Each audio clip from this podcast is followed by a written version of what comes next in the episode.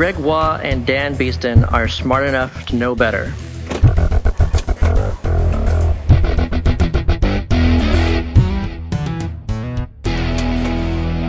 Welcome to episode 106 of Smart Enough to Know Better. Guess what? We're a podcast of science and ignorance. You have to put that in post.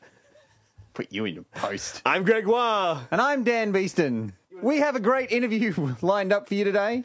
But firstly, what about your week in science? Oh, let me tell you about my week in science, Dan. I've had my life turned around by pure science. So physics then. It's not no, that's what Physics. Well, it's not. It's not. U-turn. No, no, not You know, put it's a forces different sort of against force. this and It's- then- oh, it's, it's- you know what upsets me the most is Endothermic, not en- endomorphic. my yes, my energy and my frequency and my vi- vibrations are blocked, Dan. I They're I've- blocked? I- they're all blocked, and I now work. Because I'm getting a lot of them still. I'm well. I'm just saying that that's what's happened to me. I realize now, and thanks to the Tesla Starhenge, I can fix up my blocked energy frequencies and vibrations. Tesla Starhenge. You got it right, Bucko. so your your mate, Doctor Doctor Evil, uh, fro- who owned PayPal, Uh, Elon Musk. Elon Evil, Evil Musk, Evil Musk. Your mate, Evil Doctor Evil Musk. Yes. He has created a Starhenge. No, he has not. There- These are just random. So. Tesla has come back from the dead. Sure. Like, This is one of those stupid, stupid, stupid things that people created. Now imagine, uh, I will put pictures in, in the link in the show notes, but th- imagine that you just sit in an armchair surrounded by these, these clear plastic tubes all around you, like in a gazebo, and they pass electricity around it. And it supposedly unblocks your energy, vibrations, and frequencies. Anyway, uh, this. I isn't frequency just pulsing? I just Like, frequency. aren't there really important pulsings going on in the body that keep blood yeah, going? your brain frequencies, all sorts of Yeah. things. But look, the, the, the, what, anytime you see the words energy, frequency, or vibrations with, with concerning the body, you just go, "Bah, bah, this is all rubbish." Like, it's, well, there is energy in the body. there is energy, but energy energies are in fields. Yes, they don't they don't normally have frequencies or vibrations. So it's it's like mm, very frustrating. But let me just let me just I can't Sound energy has I can't even read all of this has a um, frequency, doesn't it? Yeah, yeah, but that's not in the body. well, what if you swallowed piano strings? Thanks, thanks. You should call this person immediately for only thirty-eight thousand dollars. You can buy That is an expensive phone call. a Tesla, a Tesla Starhenge. I have to read this out. I don't want to read the whole thing in, but it basically it says that you know where does the energy come from in the human body? I'm paraphrasing this very quickly. It comes from the mitochondria in our cells. Okay, so far so good. Yeah. But but where does the energy actually come from? That's the important thing. Like where does the energy come from? Like The food? the food, Chemical the, energy? the food that we eat, the chemicals that we eat. But but that supposedly isn't what's going powering our bodies. According to the guy who created the Tesla Starhenge. Energy has to be 100% external, which is fair enough. But he's saying food, chemical energy, that's just no way that our consciousness could be created by chemical energy. It has to be something much more interesting. But isn't all energy the same? Well, look, yes, I'm not. Yes, yes. And basically, he's saying like your cells can hold like six gigabytes of information, and therefore need a really massive power source to run them. I don't know why Uh, storage power equals a lot of energy. You don't need. You can store lots of things. It, that doesn't make any sense either. Yeah. But he's saying that, well, you know, the Indians talked about you know, hundreds of years, the Indians and, and, and Chinese talking about external, like chi and ki and that sort of stuff, energy around But it. isn't that bullshit? Well, yes, it is, but he's worked it out. Oh, okay. He's worked it out. He's realized, he's gone, well, actually, we are right now being bathed in these fundamental particles of the universe that are traveling all over the place. Do you know what they, do you know what he's talking about? Uh, quarks? No, no, no, no, no. Neutrinos? Neutrinos. He's saying it's neutrinos, and he's right. There, are, there are. Like, if Yeah. your finger alone, there's like thousands, not millions. Whoosh. Of, was all th- Straight past. straight through not interacting Like wind through an electric fence. So he's saying actually you're being powered by neutrinos, and they can go back in time because they can. They can because he points out that recently there was a paper that said that neutrinos can travel faster than light. And if you travel faster than light, you can go back in time. That's not true, by the way. Couldn't we be powered by tachyons? Well, maybe we can. and they keep and they power us up with tachyonic energy. Right. Except, but at the end, that it would have drained us all of energy because You it's should- going in the wrong direction. You should create your own Beeston Starhenge at this point because it sounds as just Why as is it a henge? Because it well, it's round. It's a, it's it's in the shape of a henge. and why is it a star then? Because it's star energy. Neutrino energy comes from the Ah. sun. So it's Tesla because reasons. And basically it goes on. You just read the you can read get the pigeons. I am not. I am not going to read all this madness to everyone. Go through and read it. It is the bizarrest thing. So, sit- 25 minutes. It somehow focuses neutrinos into your body and powers your cells and unblocks them. Your frequency. and That's your pretty good because it's hard to interact with a neutrino, isn't it? It's impossible, basically. he's they're pretty. massive- hey, he's really come across something here. and for only thirty-eight thousand dollars. oh, that's a bargain. That's, a to buy steal. one. That's right. And, and what's sad is in southeast Queensland, I looked this up. There's quite a few of these Starhenges around. You can go to these retreats and things, all up and down the coast nearby, and go into a Tesla Starhenge. It just annoys me Ah. on a fundamental level. Can they protect you from smallpox and? They, they, they unblock chickenpox? They unblock things, Dan. That's all they do. They just Oh, all right. unblock. Oh, now I see why you picked Elon Musk because of Tesla. This is the car. Yeah. I am an idiot. No, I am. Yeah. I was like, why is Dan bringing in my boyfriend? No, So that unblocks stuff. Oh, that's good. It's good. So it unblocks their their, their energies and stuff. Doesn't it unblock their big fat stupid heads? That's right. They're big stupid f***ing heads that are filled with fat and dumbness. That's right. It unblock the dumbness from their stupid f- fat dumb heads? That's that's the reaction I wanted. Thank you.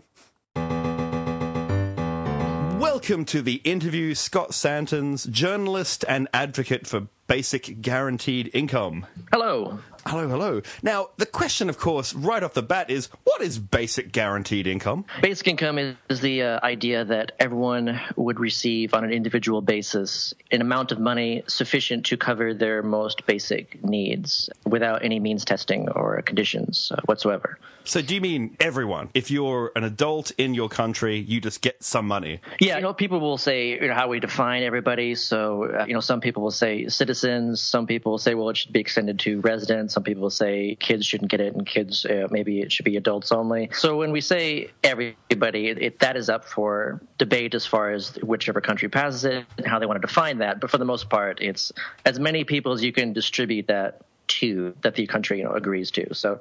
Really simplistically speaking, you can just say it's, it's citizens only. Let's say.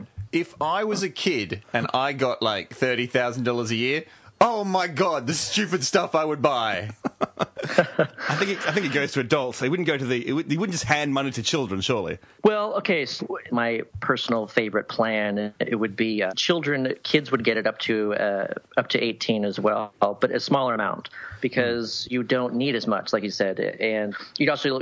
But this is uh, based off of let's say poverty guidelines, like in the U.S., the federal poverty guidelines vary according to household size. So if you're an individual, then the poverty line is uh, eleven thousand seven hundred seventy, so about twelve thousand dollars for one person. Hmm. Now, if there's two people in the household, so let's say a parent with one kid, then you tack on another extra four thousand dollars. So they hmm. need sixteen thousand dollars, or else they're in poverty. So you don't need that much more money, but you do need some money. So if we want to eliminate poverty, then the, you have to actually make sure that there's some kind of increase per household size. Hmm. So I suggest that they should be around four thousand dollars per child to adjust for that size. This actually isn't too foreign of idea uh, as well. Is uh, if you look at Alaska, where actually in Alaska with the Alaskan dividend, everybody gets it there as far as man, woman, and child, and it's all the same amount there as well. So, but that's a smaller amount. So let, the most recent distribution was around two thousand one hundred dollars that they got, and that was man, woman, and child. How is that presented to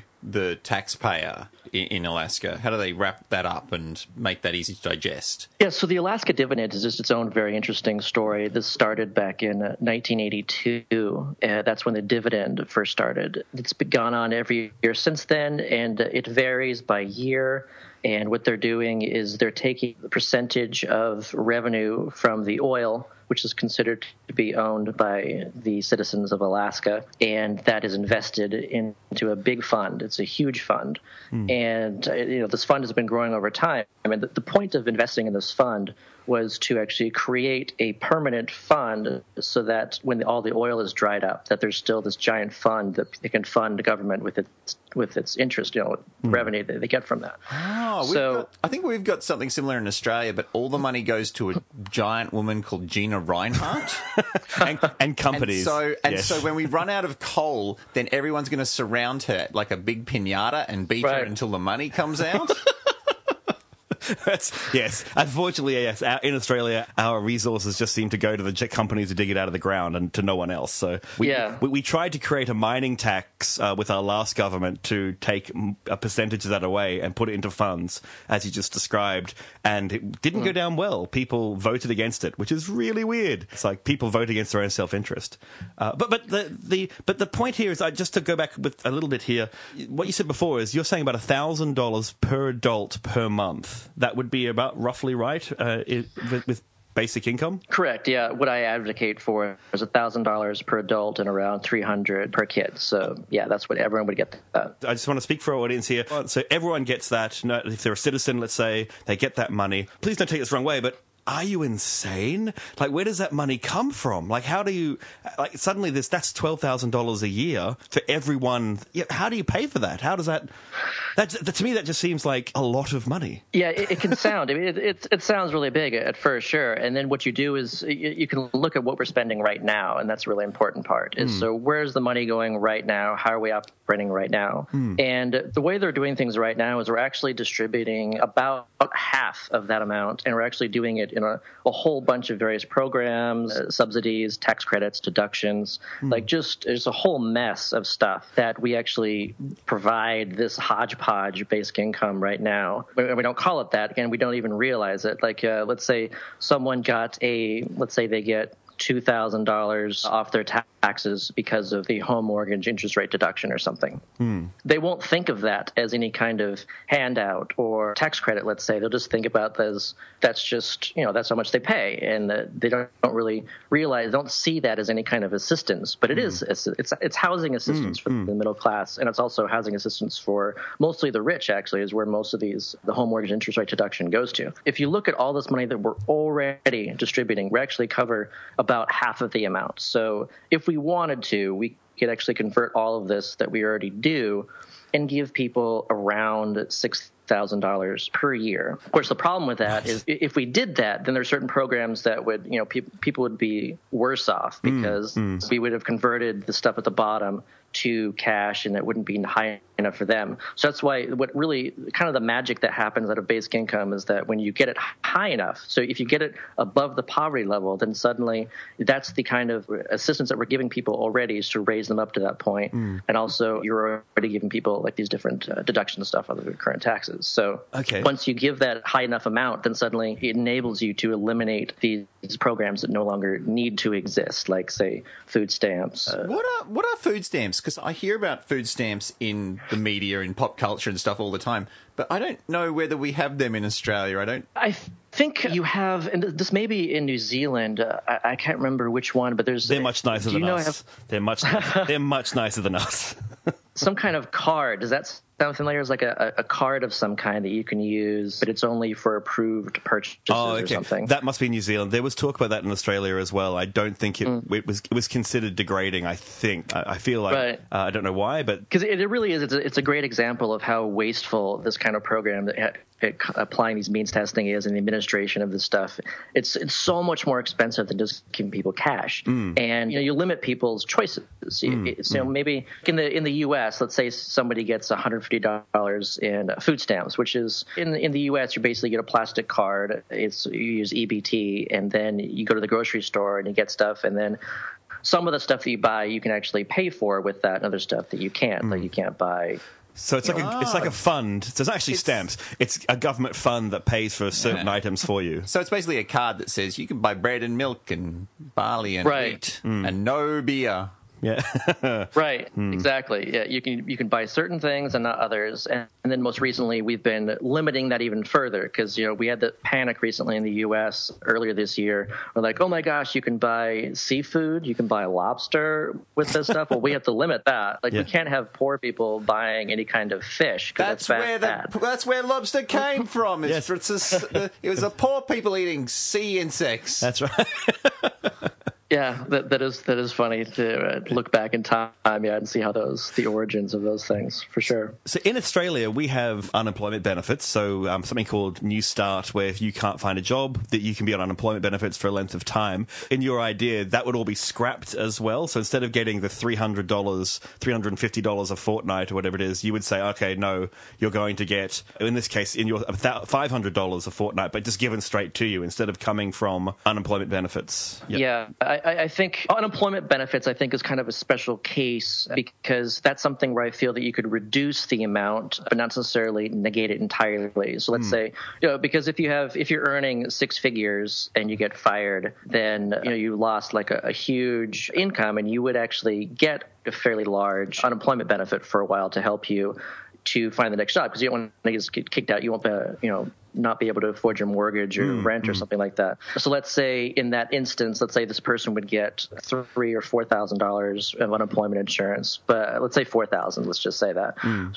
But so then, if you have a basic income, then they only need three thousand dollars because they'd have one thousand from the basic income. So you could reduce the amount of money that you get from these other programs in, in that particular instance. Okay, all right. So um, maybe maybe we have a different system. So in America, it's based on a percentage of the wage you were earning before. Is that correct? In the U.S., it does vary because it's, it's employment insurance. So it's like how right. much you pay into it depends on how much you get out of it, just oh, like okay. Social Security insurance too. I Isn't see. it exactly the opposite in Australia? Whereas if you have been earning lots of money and you actually have some savings, they're like you get nothing until yeah. you burn through your savings. That's yeah, they do. That's a tax on the sensible. Yes, it's like if I spent all that money on pianos, they're yeah. like, oh, you're out of money. Here, yeah. have some more money. Yeah, we, we, we have a base amount where it's just this is how much everyone gets at a certain amount. But I see what you're saying. That's income insurance. That's a slightly different thing again. That's sort of a, a different system for us. And, and the thing about the, even with that, though too. So we really need to go towards this system of unconditional unemployment in income because we are away from the point where we used to have full time jobs hmm. for mm. a good portion of our lives, and now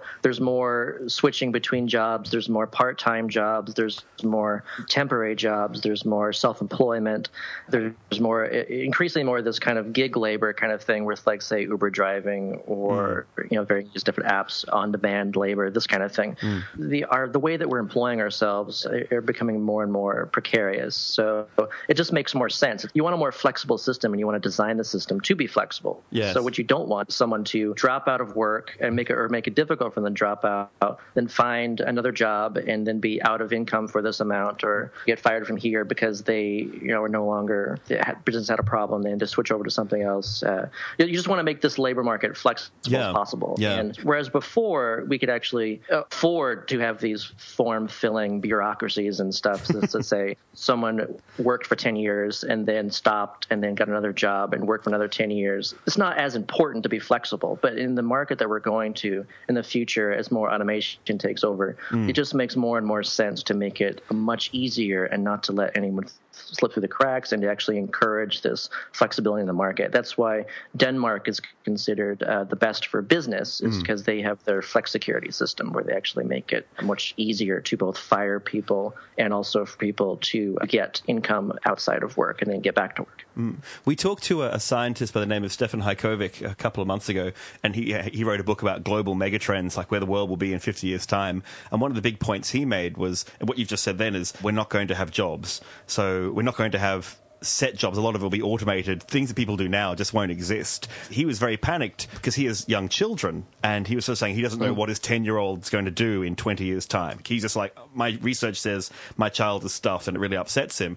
Now, your system, well, the system you advocate, the the basic income system, is is a way of solving this problem by saying, well, if you're not going to die on a street, the money will come from somewhere, and that's I keep coming back. I'm, I'm not sure in my head where that money's going to come from, but but in the end, everyone will have enough money to to pay for themselves. At, yes. least, at least food and a shelter, the basic things that we need. Yeah, because it allows people to build on top of that. Again, it, it, so some people can actually hear about this idea of basic income and think that, oh my gosh, you're just going to have all these people out of jobs mm. thanks to machines, and then everyone will be earning only a thousand dollars a mm. month. Mm. That's not the right way to look at it. The right way to look at it is to say that this is a, a platform. It's a new platform for people that's set above the poverty level. So you have this hard floor that's raised above everything, and you you're safe enough and you have those resources to build on top of it. So, and, and you see this in all these experiments that have been done in unconditional cash transfers and basic income pilots. When you do this, when people have an amount of money to use, then they can actually use that to create more money so they can uh, employ themselves. You know, they can help small businesses. You know, it enables people to engage in the economy, and that's really uh, an important aspect of this. Is is that uh, you're always able to earn more on top of this, but it's it's not just like the ceiling; it's a floor. It's it's a minimum. Yeah, I see. The question here is: Is this communism? Is this like saying all the money that comes from elsewhere will just get redistributed equally amongst everyone equally? That is that to me that seems like that, that old concept of communism. No, it's it's it's not at all. It's very capitalistic. It's more capitalistic than we have right now because y- what you want to do is you want to look at this as terms of, of markets and, and um, price signaling. So what you want is you need to have, have price signals. You need to have people having money in order to purchase things within the Uh, economy to show their demand and for demand to meet supply. Hmm. It, it actually, if you look back at the origins of food stamps in the U.S., it's a very fascinating story. What we did back then in World War II was we actually distributed food from the back of trucks, and this was during the Great Depression. People needed needed food, so they got actually excess food, and actually that costs a lot of money too. You got trucks full of food, and they were literal handouts. That's where the phrase came from, handouts. And uh, you had people that were concerned about this. They're like, well, you've got people that are not engaging in the economy. They're not going to the stores. They're not buying anything. So they were actually just creating. Uh, it, it was more like communistic. It was like you're handing out bread, you're handing out food. You're not using the market. So the the idea for food stamps were like, okay, so why don't we just give people the means of purchasing food and then they just go to the store and then the store will handle all the distribution and stuff we don't want to centralize this stuff we want to decentralize it hmm. so basic, okay. basic income is a way of further decentralizing it by making sure that people have the means of actually engaging in capitalism engaging in the economy Right. the way I like to talk about it too is with Monopoly. Like you don't start Monopoly with nothing because then you couldn't really play the game. You have to have a minimum amount of money to actually engage in it. Yes. So it's really And a just dog or a hat. Starting. That's true. Yes, a dog or a hat. That's right. I was always the boot. That was my thing. That was my very important to be the boot. I wonder if there's a communist version of Monopoly. it's just all blank sca- squares, except ev- every time you come around, you collect a hundred, like two hundred dollars at the corner. And so the guy. But, well, you get a loaf of bread. You, That's you right. pass go. You get a loaf of bread. Yes, collect- and when you go to jail, you never get out. That's right. Yeah, go to Siberia. Do not go. go directly to Siberia. Do not pass go. Do not pass Moscow. Anyway, we shouldn't. That's terrible. so, so it's you're saying it's it's market based. But if okay, if I if I earn what I earn now, but now someone gives me a thousand dollars extra. and That's across the board in Australia. We're getting a thousand dollars extra. Surely, I'm just thinking about the way businesses seem to work. Wouldn't their prices rise to absorb that extra thousand dollars? So across my, my loaf of bread would go up so many cents, and my car would go up so much. Fuel would go up by so. In the end, it would just vanish into the into the system. It's a very common concern when people first hear about it, and it, there's actually a lot of variables involved in uh, looking at this uh, concern about inflation. And one of the things is that are we printing all this money? Is all this new money, or is it existing money? So that's already a difference. So if you're if you're transferring money, then that money already exists, uh, versus if you're creating all this money that suddenly, let's say, dilutes the supply. So if you dilute everything, that's going to have uh, more inflation than if you don't Okay. do that. Okay, so in Australia, I, I did some maths and worked out it'd be about fourteen to sixteen billion dollars a year extra because we only have twenty three. We have about sixteen million adults in Australia, so only small, and uh, so that would be about fourteen. $16 billion a year. Uh, So you're not saying create $16 billion by switching on the magic printing press and creating money, driving up inflation. Yeah, I don't think it's a good idea to print the entire amount. And it's not to say that you can't print some of it, because Hmm. Right. you can see, like with quantitative e- quantitative easing programs, that you can actually, and we do actually pr- create new money all the time as the economy grows, and, we, and we need to do. that. we have to grow the economy by, and we when we do that, we need more money to do so. So Hmm. there is an argument to fund some of it with.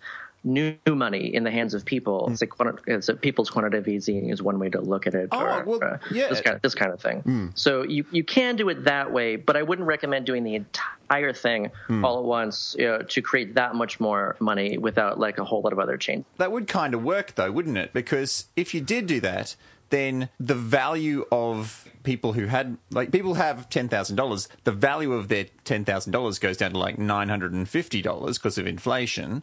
But that money does go straight to poor people so that they've got the minimum wage. So it, it kind of it kind of reaches the, the goal of you take a little bit of skim a little bit of money off the top to give it to the people who are starving to death. Yeah, I mean, there is an argument for saying that inflation is is a good thing, uh, but it, it, the important part is that that you would inflate uh, if you did this in this way, and it's a separate argument to saying if you want that, if it's a good thing or not a good thing. Hmm. But for the most part, people tend to be afraid of inflation, so that's kind of you want to minimize it. And let's say the the target rate of inflation is around two percent hmm. for most uh, developed economies. It's kind of the target, so hmm. y- you would want to aim for that. And if it goes above that, then people would usually want to pull it down a bit. And if you go below it, you want to go up. And the thing is too is that we haven't been meeting our inflation targets uh, in the U.S. It's actually been very hard because technology is actually fairly deflationary. Yes. Well, in Australia, our inflation is very low at the moment, and the RBA, our Yeah. Reserve Bank, keeps lowering it to get, desperately try to get the economy going again and that sort of stuff. So,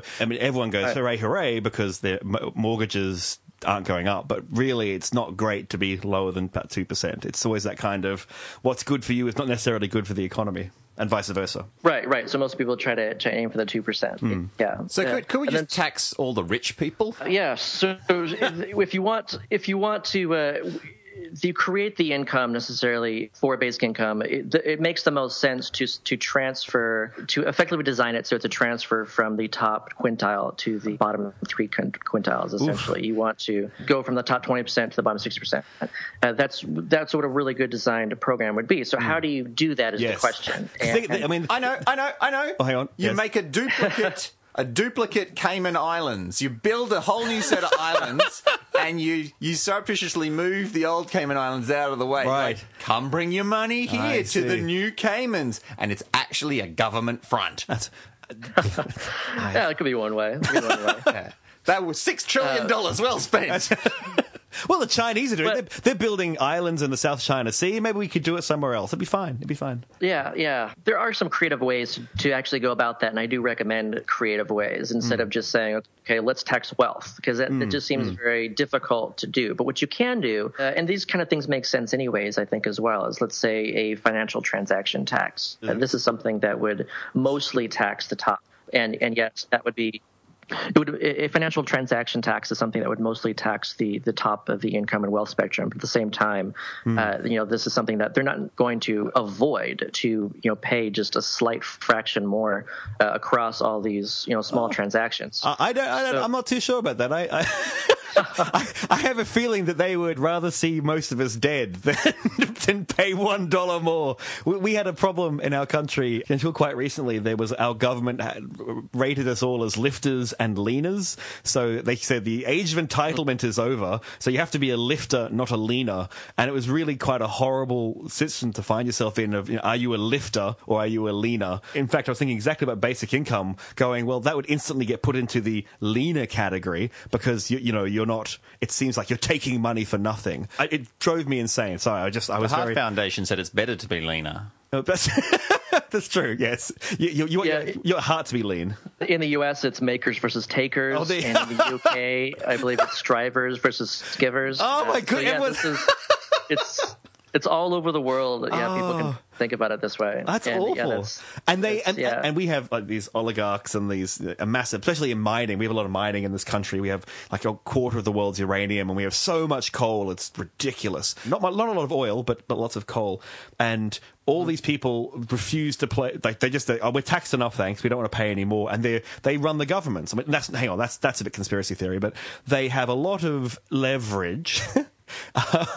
over, sure. over the governments, and I just don't see how they would want to pay. To go back to what you're saying before, they, they would say, "No, I pay enough, thank you very much. I pay I pay uh, two percent on my income that you can find." Yeah, it's a, it's a major challenge, uh, Hmm. but, but at the same time, this is where the momentum is building. Is that uh, it really it's a, it's a matter of people in their countries deciding that it's should be operating for their benefit, uh, should, for the for the benefit of the whole country, and not just for the few. Hmm. And so you can pass these, and we do need to pass these things. It's just a matter of per country which one will do it best for them. So maybe that maybe that's a financial transaction tax in combination with say value added tax, maybe in combination with a land value tax, uh, or it could be Bill Gates has recommended that we do something more like a progressive consumption tax. So there's these different versions of raising this revenue that so uh, we could- can and should do. Scott, what's the progressive consumption tax? Is that like because we have a goods and services tax in Australia where ev- everything, as long as it's not basic food or education, you charge ten percent extra and it goes straight to the government.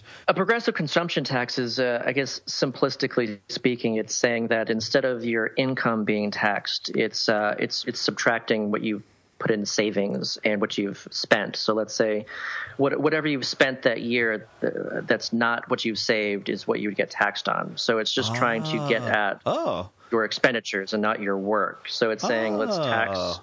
what you purchase all in total, and not just like a not just say like a value added tax, not like a sales tax. It's, it's kind of more complicated in a way, but at the same time, it's people who are anti income tax will favor that hmm. because it's not taxing their work; it's taxing you know what they've done with their So, so, work. so that's a really interesting idea. So I just I'm really excited about that concept. So if you're a person who saves, basically it's a, it's a tax system that rewards people who save and it punishes or at least it, it taxes people who spend lots and lots of stuff. That's, yes, that's right. interesting. That's essentially right. Okay. Yeah. So it rewards people who have money and uh, doesn't reward people who don't have money, who don't get to spend stuff. Well, that's uh, there is there is that. Well, too. so yeah, so w- the way that usually, and they call it a progressive consumption tax because it's not it's not the same thing as a your typical uh, consumption tax. But what I, I do think it's important to combine with a basic income because then that actually makes these things progressive because you're, you're taxing mostly the people who have the most money because they're the ones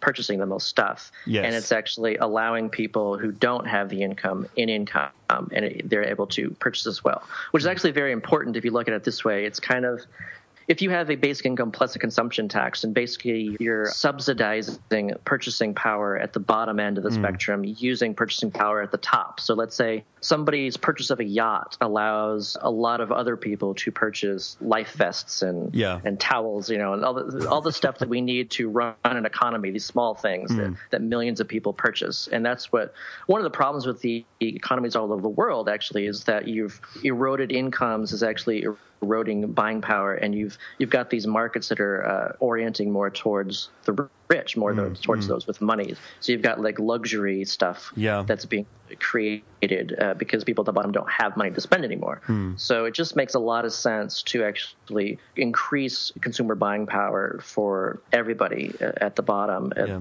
the bottom sixty percent, so that they can purchase more. So, is there a risk that if people can meet their basic living standards, that they just won't look for work, that they won't won't, want to work? Yeah, that's again, that's another do we major. do we all become lazy bums, just drinking beer Right. and watching television and getting huge on couches that we can now buy? Yeah, it's funny if you look at polls. Let's say if you if, if you ask somebody and you say, okay, if you had a basic income, what would you do? Hmm. And uh, these kind of polls, the eight out of ten people say, oh, well, I'm going to keep working and I'm going to, you know, maybe I'll start my own business or, you know, maybe I'll take a little bit less time off, but focus on this. And that's kind of like your typical answer is hmm. that there's all kinds of things people want to do and they don't necessarily want to stop working or they maybe they want to switch to something else. They, no one wants to just sit around doing doing hmm. nothing. But then if you ask those same people, what do you think other people would do with the basic income? and then all of a sudden it's, it's switched. Yes, yes. You've got you've got eight out of ten people going. They'll do nothing. They'll just sit at home watching TV and eating potato chips. So Yep, yep. there's a difference. There's a difference between what people think they would do and what people.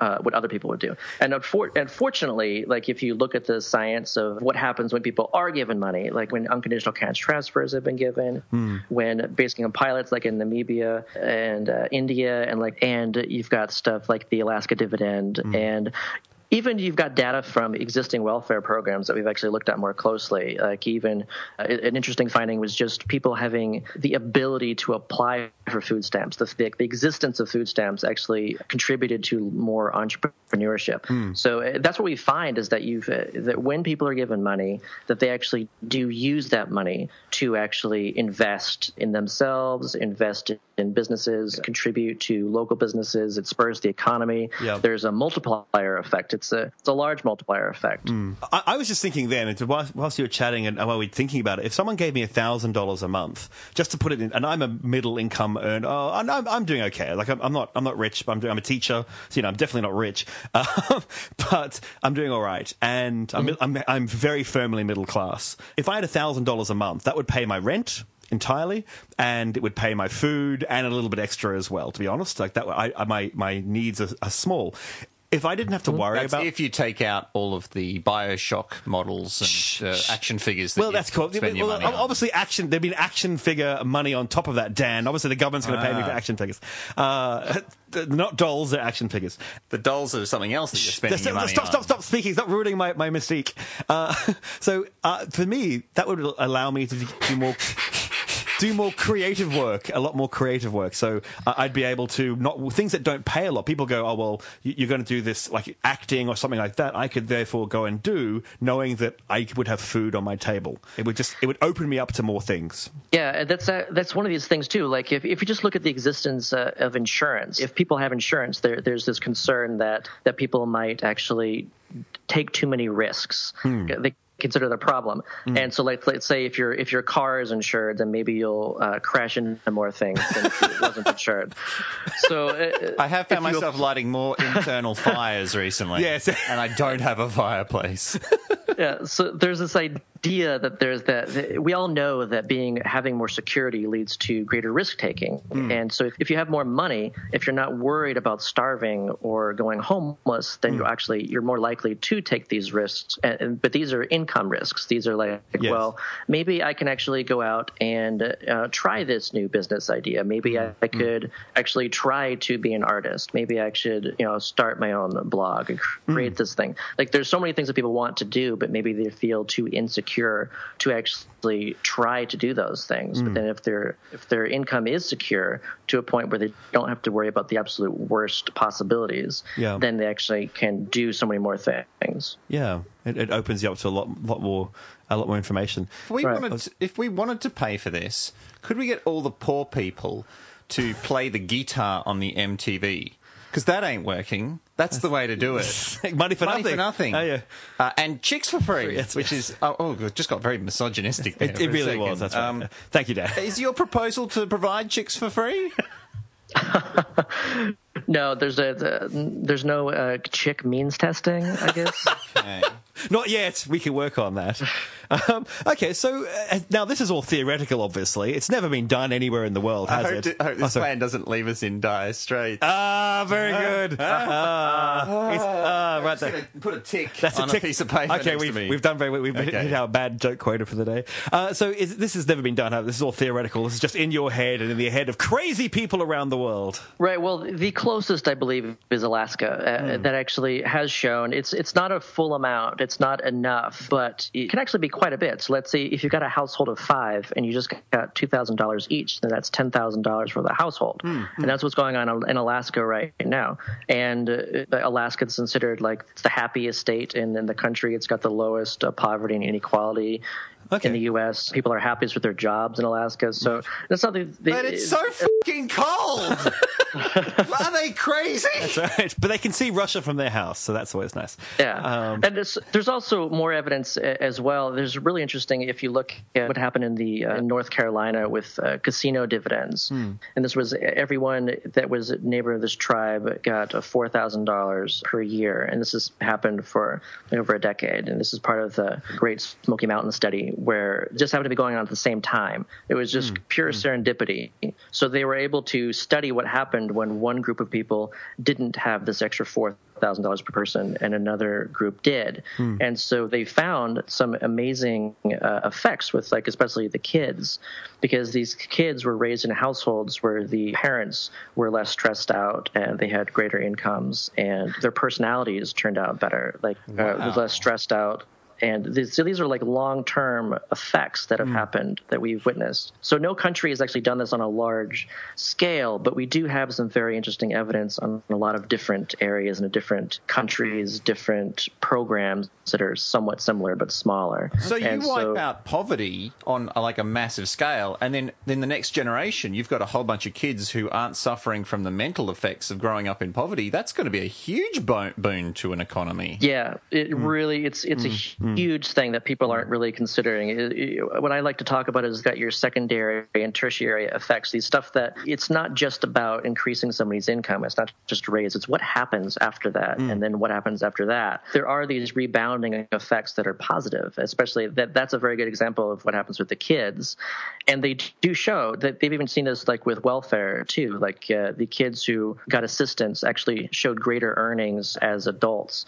So I mean, you, you see these effects where this just continues going down the line. uh, Across a lot of areas. Yeah. Another important effect, I believe, too, i i this is a, a big one, and this is just the ability to say no to any job. Yes. And that, so, so if someone is offering you a job for seven dollars an hour and you're earning thousand dollars a month already of basic income, then you can say to that person, "No, I refuse to work for you at this low of pay because it's." Uh, I don't see the point in it. But if you pay me twenty dollars an hour, I'd be happy to work for you. So it, it, it enables uh, greater bargaining power at the personal level without need of minimum wages or unions, or these kind of things. Uh, Oh, that's interesting. Because I, I just felt all our business listeners bristle quite badly when you started mentioning twenty dollars an hour. But I, I like the idea of because yes, we, Australia we have unions and they're, they're not super strong, but that upsets some people. Some people like it, some people don't like it. But it, it gets rid of that problem of oh, sorry, not problem. It gets rid of that need to have a union because the individual has a bargaining power already. That they're labor, Right. basically. Yeah, and it's not to say that it can you know replace unions or it's anti-union. It's just to hmm. say that you you don't require unions to have bargaining power anymore hmm. with the basic hmm. income, and that basic there are unions that could actually be helped by it because the basic income could also actually act as like a universal strike fund, so that they don't actually need Oh, yeah. this money uh, to pay for these kind of things. So it, it- there's a lot of other effects that happen after this. There's a lot of doors open with, with the basic income that that people don't necessarily see right off the bat. But if you start looking into it, you'll start seeing those doors. This might sound like a silly question. If we suddenly had the money, so now not talking about the poor, because you're giving it to everyone, you're giving it to someone like me uh, who doesn't need that money particularly to live. I, I can, I'm living off my own. I would spend $1,000 a month more. Maybe I'd save it, but I, it would go into the economy. Would that overheat an economy suddenly to have all these people in the middle income bracket spending a thousand bucks extra a month, twelve thousand dollars a year? Yeah, so uh, again, it depends on how much that is, and if you're at the bottom of the spectrum, then it's not necessarily an extra amount because it's replacing an amount. yes, yeah. Let's say if you're if you're middle class and you're getting an extra thousand dollars, I don't see it overheating it to the point where it actually is a problem because right now money velocity is extremely low everywhere. Like, There, people are not spending enough, and again, the inflation targets people are falling short. So Hmm. we want people to spend more money. We want to actually stimulate the economy mm. because this is a problem that there's just not enough going on right now. The only people spending money are those at the top. Right. So we do want that to a point. That's why you know, it might not be a good idea to give everybody three thousand dollars a month or, mm. or four thousand dollars a month. There is a limit where you might not want to just jump to that point. Mm. There could be problems after that. But as far as just your basic stuff, Yes. you're, you're covering your basic needs. I I think that's actually would be a very positive economic growth effect. And that's even the IMF actually came out with a really interesting report just recently. They studied what would happen if you were to decrease or increase the distribution of each quintile by one percent. So if you were, if you increase the total, say, slice to the pie Yeah. of the bottom 20% by just 1%, hmm. just gave them a little, little bit more money to spend, then economic growth would actually be about an additional 0.28. And hmm. right now it's around 3, let's say. So hmm. it's around a 10% boost uh, just with that small amount. So that means that for people, I just now wanted to make sure to make it sound palatable to people who have a lot of money or, or power and, and, and wealth. That means that people are buying more stuff. So even though they've lost a certain amount of money, a, a percentage, then people will be buying more and they will make more money in this system. That's sort of what you're implying, or at Exactly. least, or at least the same amount of money, if not more. While we've got the ear of Yeah, these people, exactly. consider sponsoring Smart Enough to Know Better, a podcast of science, comedy, and ignorance. Take Your basic donation income. can help us buy a Smart Enough to Know Better yacht. Yeah. if, uh, if if GDP went up from three percent to six percent, that would be a huge huge deal for those at the top. I mean, they'd be very happy with that. Espe- Yes. If if you got your stocks, you you, you see that much more uh, return on your investment in this way. So yeah, you pay more in taxes at the same time you get more back. getting more back. Now, I just for in our in our country uh, with the GFC when it all came down, we were very uh, lucky. There was I don't know if lucky not the right word, but we had a large surplus, and the government at the time. Just gave it to the people. They everyone got nine hundred dollars to spend. Uh-huh. Suddenly, it's nine hundred, and people. There was a lot of argument about it, but Australia came out of the GFC largely untouched, and like our economy did very well. We sailed through compared to a lot of other countries. Anyway, we we came out of uh-huh. it very, very, very well. And people still argue it was the wrong thing to do, but really now the, the economics have pointed out that they're wrong, uh, and spending Right. spending money is what got us through the GFC as a country and left us in, as the powerhouse, the small powerhouse, but the the powerhouse that we are Power today. shed. the power shed, yeah, the, yeah, the, the, the power Yeah. best friend. So giving people, just to tie it back, giving people this money would allow you to weather problems uh, such as financial crises, as long as you keep getting a thousand dollars. Yeah, it, it's especially important in terms of coming technological unemployment as as we shift away from human labor and go more towards machine labor. It, it makes absolute sense in order to make sure that people can actually buy what all the machines are producing because mm, they don't have mm. an income. So in order to keep this economy even functioning, we actually have to start doing that. Hmm. Unless we want to change our entire system in, in like dumping capitalism or dumping money, like it would it would require require an entire shift of thinking. Whereas if we want to keep going the way that we're going, at least uh, in the same direction, then we need to actually make sure that people can buy everything that the economy produces. Can, can I just ask a question just to bring it back home? It's in Australia, Western Australia, the largest state we have. It has a lot of the mining. Recently, in the last 10 years, they've discovered everything's in Western Australia, like, like so much good stuff under the ground. Queensland, where we live, has lots of stuff to mine.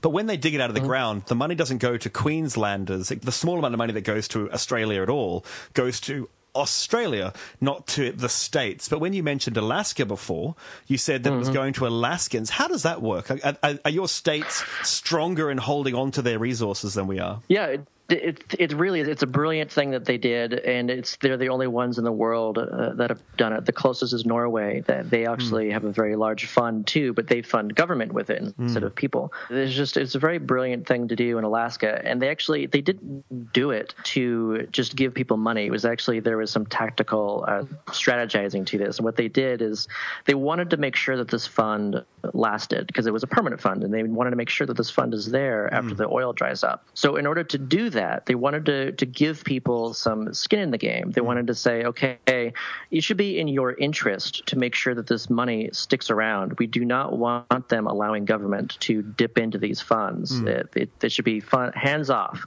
Yeah. So they thought, okay, so what if we give everybody dividend? Then therefore they would want to make sure that the fund always grows because if anyone dips into it, then their dividend will go down. Right. And that's ex- exactly what has happened. Is that it's actually it's created the opposite effect where where it's in politicians' interest to actually add money to the fund and to like even Sarah Palin gave a bonus when she was governor hmm. because it was just so incredibly popular for people to get these, these dividends because it's and they consider it theirs. It's not any it's not stealing from oil companies or anything. Yeah. It's saying that okay, these are our resources and this is our wealth and we should get a, a share of it, just like uh, shareholders in a corporation would. So, for all the Australians listening to our podcast right now, wouldn't it be amazing if, when we dug things out of the ground, which are going to run out one day, all the gold and the silver and the bauxite and the coal, that actually a percentage of that went into a fund for all Australians? Just putting it out there, Australia. Crazy idea, but let's let's give it a go. Well, the Aboriginal Australians looked after it for longer, so shouldn't they get the Absolutely, the I am. share of abs- I am fine with that. The Indigenous Australians can take the lion's share of it. I have no problem with this. It sounds like this Yeah. structure is like the first step on the road to a utopian society. Yeah, it, it's funny how this idea, uh, this uh, word of utopia, has gotten like a, uh, a a bad connotation over the years. where like The Decades dystopian ago. utopia. that's really the way that we've gotten is that, that now it's it's acceptable to be dystopian, where all of our movies are kind of dystopian and they're all warnings of how things can be uh, if we continue the way that we're going. Whereas like decades ago, we actually created m- movies and books that were more about so how good can we make things? Uh, Yeah, what yeah. can we do? Like Star Trek is utopian. Yes, Star and Trek now, that's same time- communism done right. Well, yes. what, Yes. what I think is Star Trek is such a great example. I feel too is because uh, it's actually guided our technology. Like we Hmm. wanted to have our own personal cell phone, and we wanted we want to create the food. yeah, replicators. The replicator, replicator, Hmm. yeah.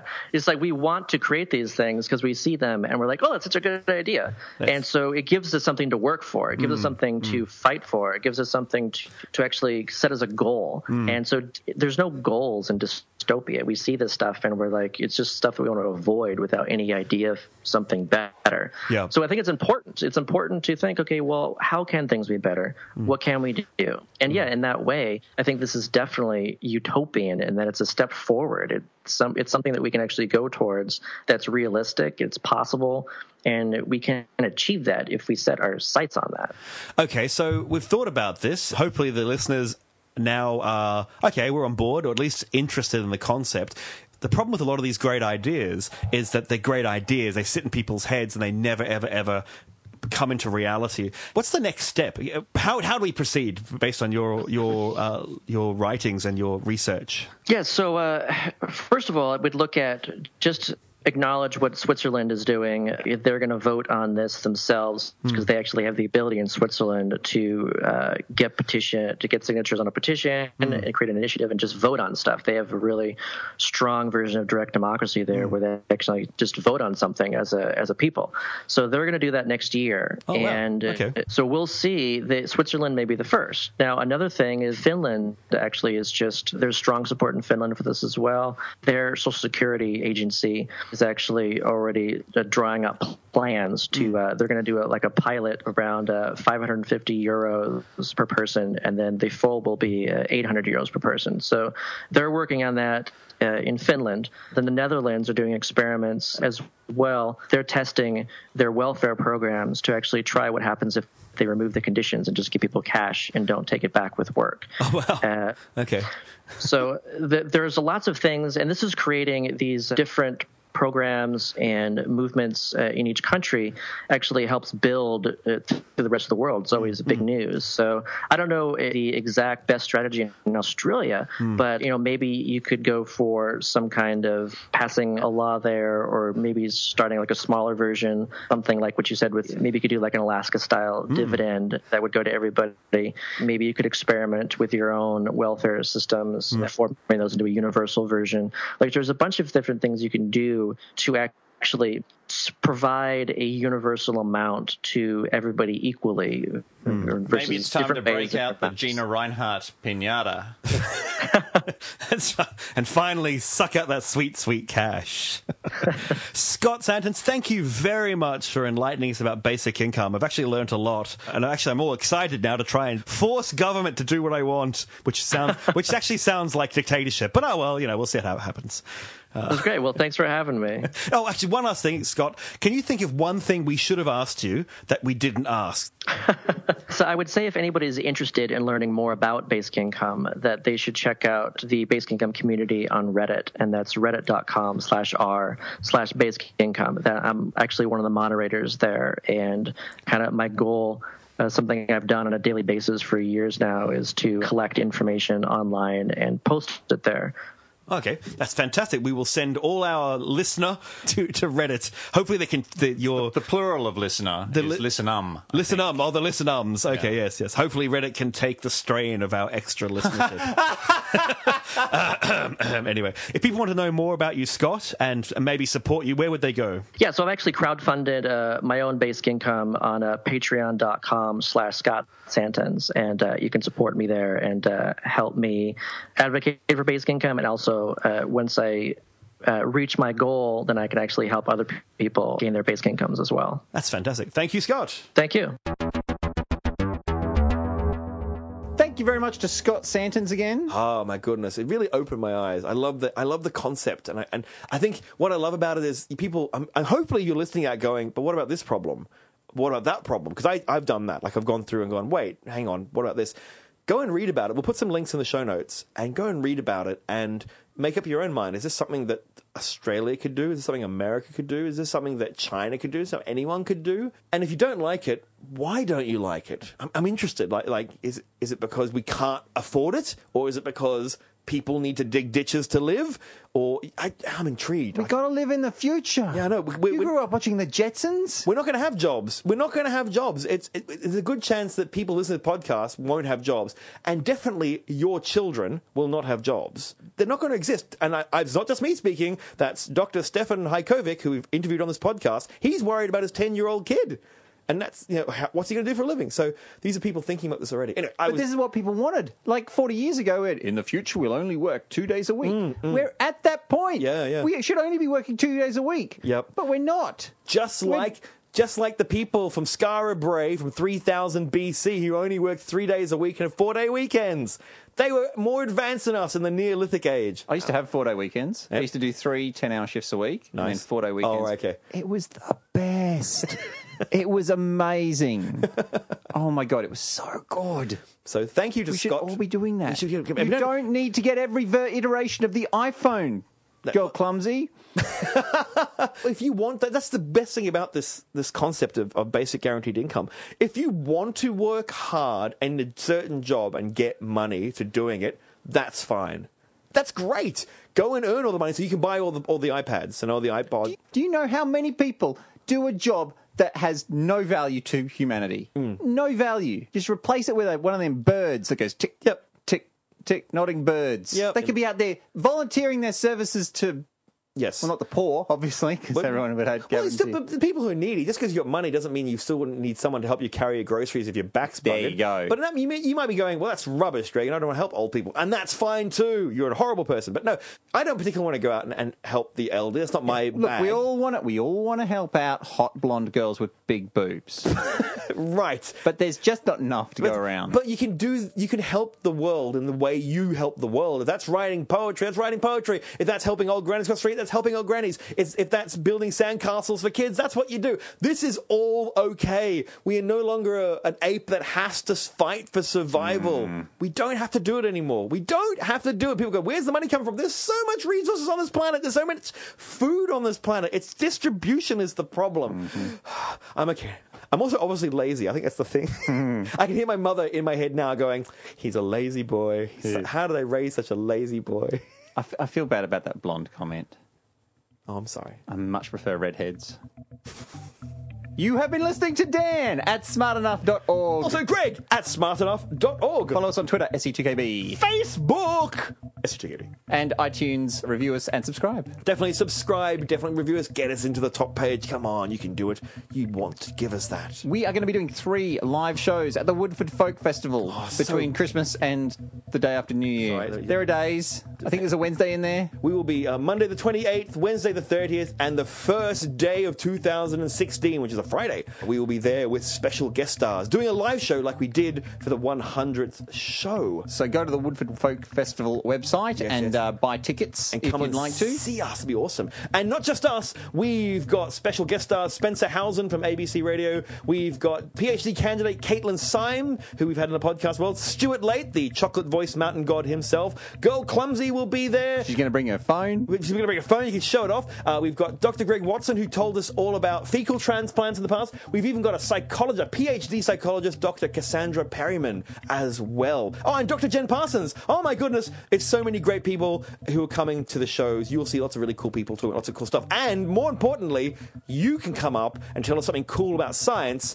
and to everyone else and win valuable prizes because Elbowfish. David Galliel from Elbowfish has decided to give us some games for antimatter matters. Remember, we talked about that in the podcast. He's going to give us some of those and Jux as well. So you could win real games from us for free at the Woodford Folk Festival at our show. And as we, We always like to say, communism done right. that's not what it is.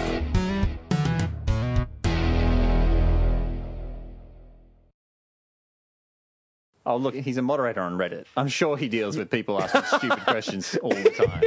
Which which is supposedly the sign of a good interviewer. That sounds like us. That's the theory. We're pretty good interviewers. That's what they When we're say. not, when we're not shrieking and yelling at So, them, well, that's that's the, dropping f bombs. That's that's, that's also fun. Especially it's called the fappening. The fappening. That's what I heard from like people named. they named this thing. Very weird. Look, if you'd come up with the name the fappening, Yes. for for this thing, and someone else heard it, they would definitely tell someone else. Yes. Like it's Yeah, a yeah, yeah. great name. It- yeah, yeah, yeah. Like it's really well. Do you think though he created that so whoever like created the name the fappening many many years ago and we've been waiting for the right moment to deliver it up unto Not only us? that, he he was like, "Oh, I've come up with this idea called the fappening. I'm going to need to learn how to hack into people's iCloud accounts." That's well, that's my career worked out for the next twenty five years. Steve, are we accusing Steve Jobs of the fappening? That's it. You heard it here first. yeah. We have no evidence to back this up. Why do you think they call him Jobs? I'm shaking my head. Yeah, I can hear it.